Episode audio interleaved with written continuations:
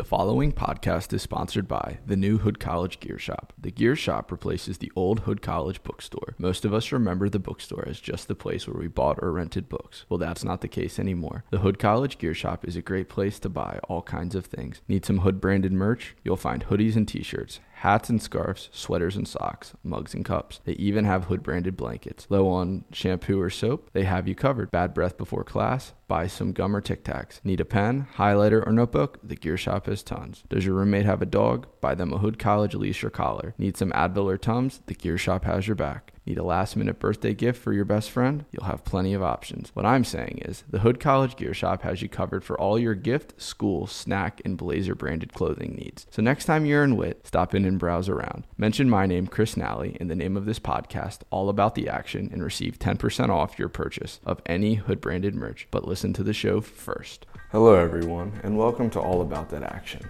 I'm your host, Chris Nalley. As I record, the date is 9:20 and it is about 8:50 a.m. Since it's the first episode, I wanted to give everyone a quick overview as to what this podcast is going to be about. This is a podcast for people who enjoy sports, first and foremost. I'll give you all kinds of reactions and recaps of games. One thing I'm super excited about doing is potentially some live reactions to game with a couple buddies of mine. I will have some guests on the show to talk about sports. Another aspect of this podcast that I will have every episode is not gambling advice. Would it really be a sports podcast without a little gambling action? I will be giving out three betting picks per week that I find interesting and the claims to back them up as to why I like them. Finally, the last part of this podcast is going to be rating IPA beers.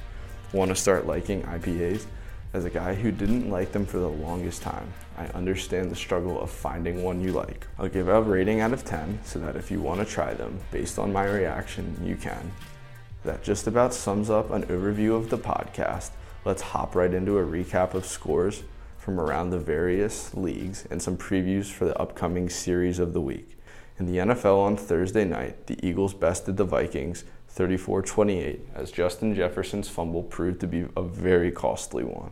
One of the first games on Sunday, Packers Falcons, ended 24 25, with Falcons coming out on top as Jordan Love plays very well, but a late miscue ends up costing the Packers. The Colts beat the Texans 31 20 as rookie quarterback Anthony Richardson goes down with a concussion. The Seahawks pulled out one in overtime against the Lions 37 31. The Chargers fall in overtime to the Titans 27 24, which is one of the more surprising upsets of the week. The Bills get right back on track after losing last week to the Jets and beat the Raiders 38 10 as Josh Allen throws for three touchdowns. The Chiefs win 17 to 9 over the Jaguars as Patrick Mahomes and Travis Kelce connect for their first touchdown of the year. The Ravens beat the Bengals 27 24 as Joe Burrow struggles continue and he re injures the calf that kept him out for all of training camp and most of the preseason. The Buccaneers beat the Bears 27 17 as the Bears and Justin Fields struggle to get anything going consistently on offense. The Giants storm back against the Cardinals 31 28 after being down 20 20 to nothing at one point. The Aaron Rodgerless Jets lose to the Cowboys 30 to 10 as the Cowboys defense is too much for Zach Wilson. The Commanders and Broncos play one of the craziest games I have ever watched as the Commanders win 35-33. Don't worry, we'll talk about that more later. On Sunday night, the Dolphins best the Patriots in Foxborough 24 to 17. On Monday night, the Saints and the Steelers both took home wins as the Steelers get a much needed win. So for me by far, and I understand this is probably because I'm a Commanders fan. The game of the week was the Commanders versus the Broncos. And when I say the Commanders looked horrible to start that game, I am not kidding. They go down 21 to 3. They miss two field goals, struggle to get the ball stopped on defense. They can't do anything right on offense. The offensive line is just getting blown up constantly. They're getting run over. Sam Howell has no time to throw the ball. All the receivers are being locked down. And Russell Wilson looks like the Russell Wilson everybody knows and remembers from his time in Seattle. Then, all of a sudden, not sure what happened, a switch flipped. The commanders get a fumble, they go down. I believe they scored, but let me double check. Yeah, they go down. Logan Thomas catches a touchdown pass from Sam Howell, and they go for two. They get the two point conversion. So then by that point, it's 11 to 21. Then they get the ball back. They drive down the field. Sam Howell makes the smart decision, throws the ball away with three seconds left on the clock, and he kicked the field goal to make it 14 to 21. One possession game.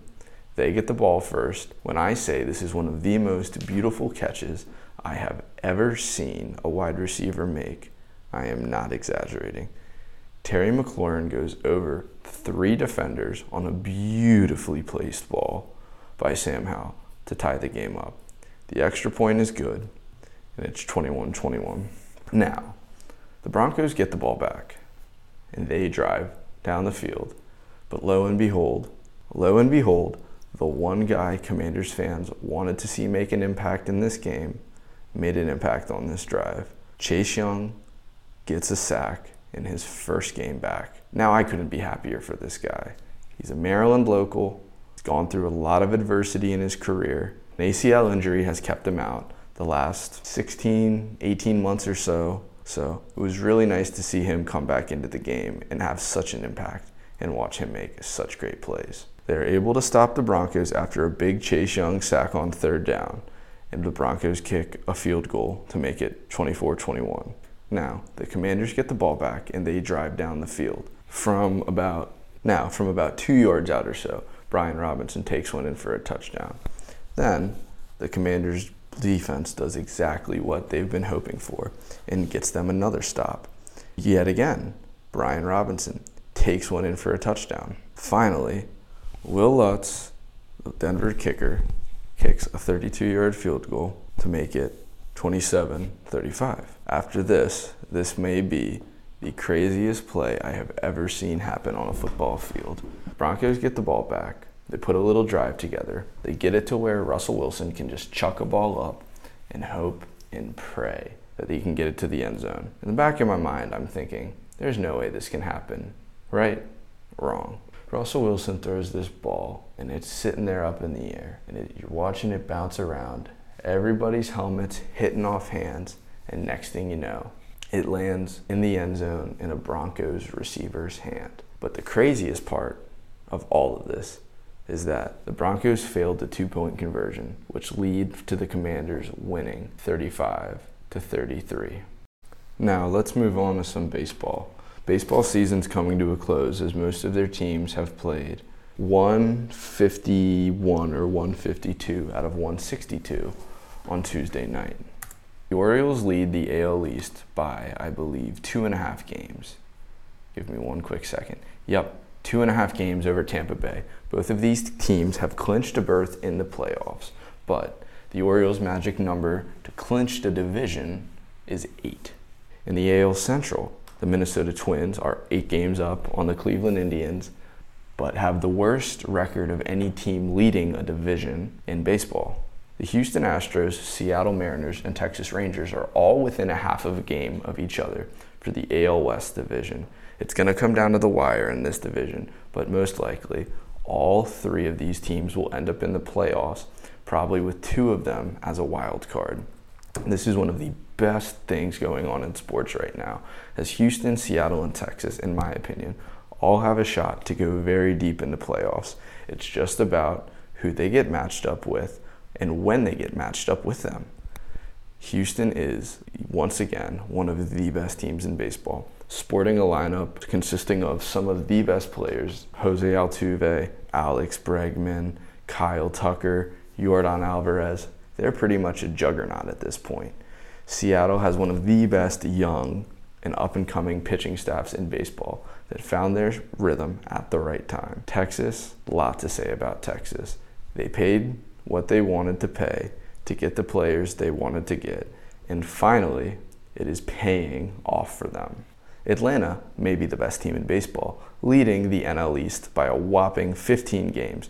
They've already clinched a division ahead of Philadelphia and Miami. In the NL Central, Milwaukee is six games up on the Cubs and looking to clinch the division here in the next week or so. The Dodgers have also clinched a postseason berth at 93 and 57 and 14 games up on the Diamondbacks. Looking at the wild card for baseball, the Seattle Mariners and the Texas Rangers are tied for the third spot with the Toronto Blue Jays and the Tampa Bay Rays in the 1 and 2, not in that order. The Yankees, the Red Sox, and the Guardians are the th- first three teams out by seven games, eight and a half, and 11 and a half. In the NL, the Phillies, Diamondbacks, and the Cubs are the first three in. The Marlins, the Reds, and the Giants are a half game out, one game out, and three games out. The NL wildcard is looking to be one of the more exciting races coming down to the finish line in baseball. The Orioles last night won their second consecutive game in Houston, helping to further their cause as one of the best teams in baseball. They sport the second best record in the MLB and are proving to be one of the best young teams in the sport. All right, after a recap of all those scores, I wanted to talk about, once again, I know it's probably just near and dear to me, but I wanted to talk about it, one of the games over the weekend that was absolutely magnificent to watch. And mind you, I watched both of these games in a 20 minute span. So, Orioles are playing the Tampa Bay Rays. It's late. Rays are up 3 to 2. It's the top of the ninth inning. They have runners on first and third. Weakly hit ground ball to first base. First baseman Ryan O'Hearn fields it, taps, throws home. Umpire calls the runner safe. So that would make it a 4 2 game. The Orioles manager, Brandon Hyde, decides to challenge the play at the plate. After further review, the runner is called out, keeping the game at 3 to 2 going into the bottom of the ninth. So, in the bottom of the ninth, the Orioles get a runner on first. They put the speedster Jorge Mateo on first base to pinch run.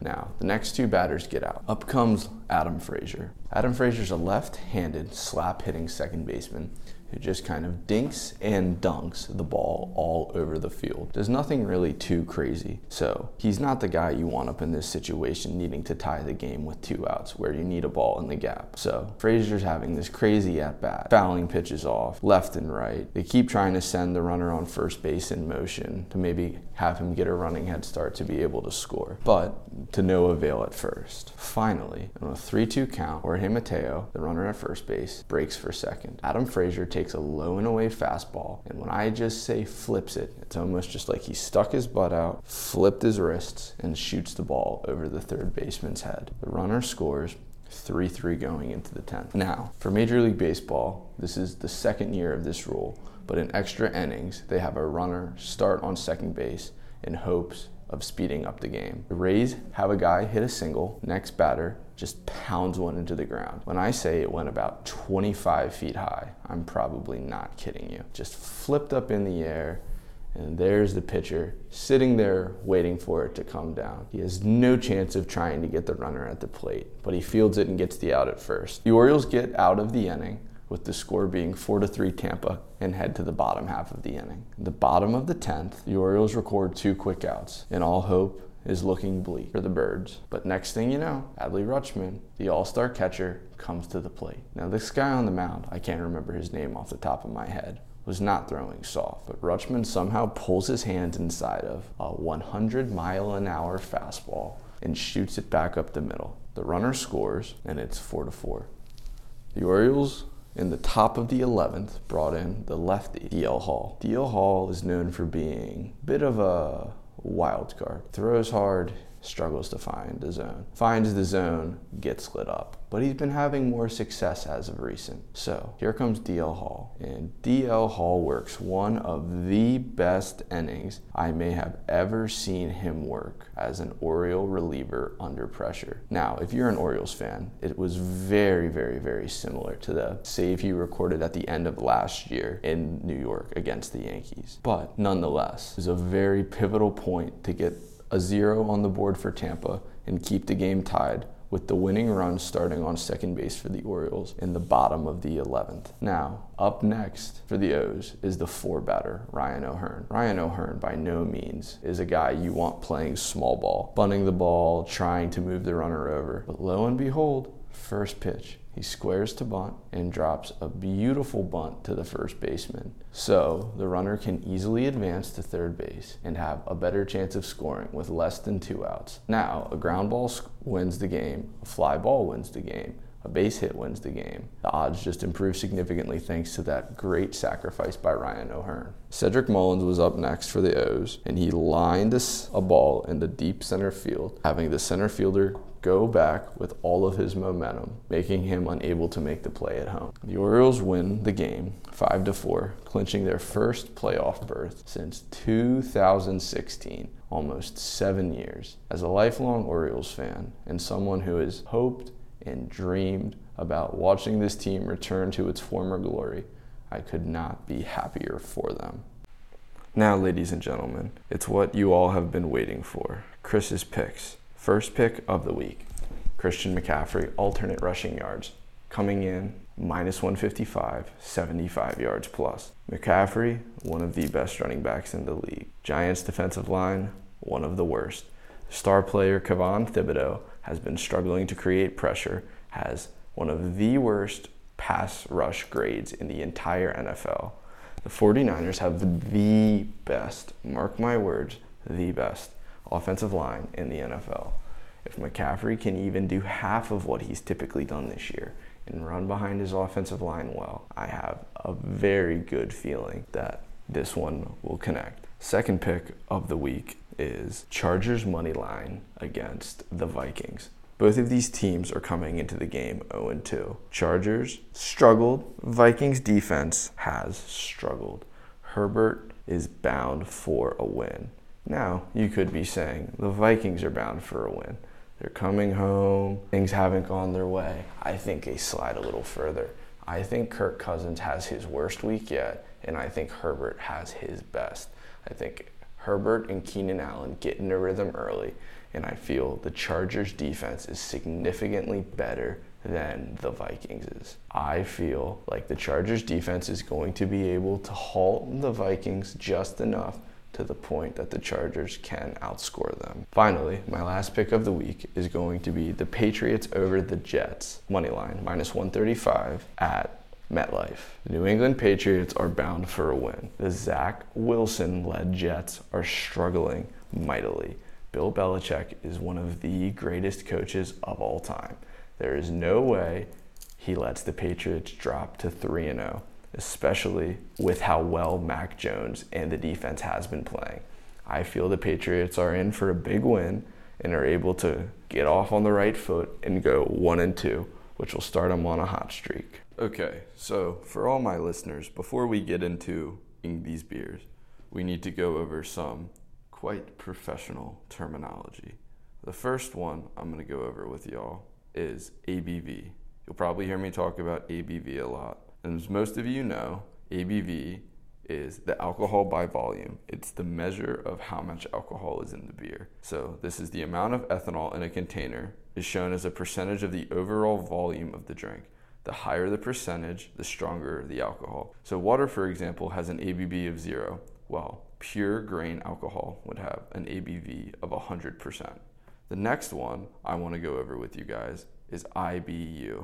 So, the IBU is a scale. But what does that mean? The IBU is the International Bitterness Unit scale.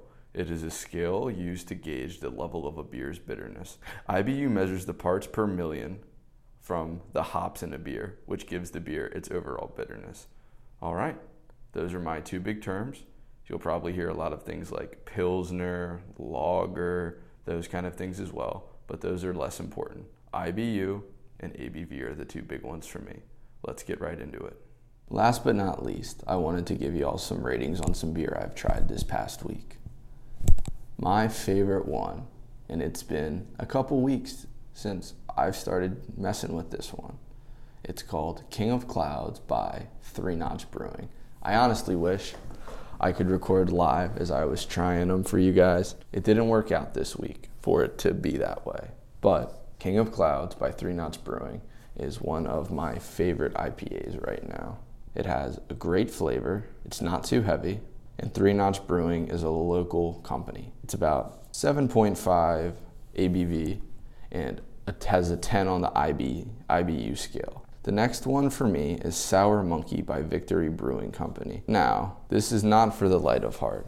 This one has a 9 ABV. It's an incredibly good IPA. As someone who enjoys things with a little bit of bite, It has a lot of nice fruity notes, but has a definite bite of citrus, lemon, maybe lime in there to give it a lot of added flavor. So, a Pilsner beer, but it is one of my favorites going around at the moment. All right, I think that just about wraps us up. From a crazy week in sports, from baseball to football to Chris's picks. Maybe you'll have a couple beers for me this weekend. Please also send in all of your recommendations. If you're a listener, I would love to be able to review them for you. And also, also, more importantly, I like to change up the beer I'm drinking. Thank you all for listening to All About That Action. I'm your host, Chris Nalley. Make sure to tune into the next episode. See you all later.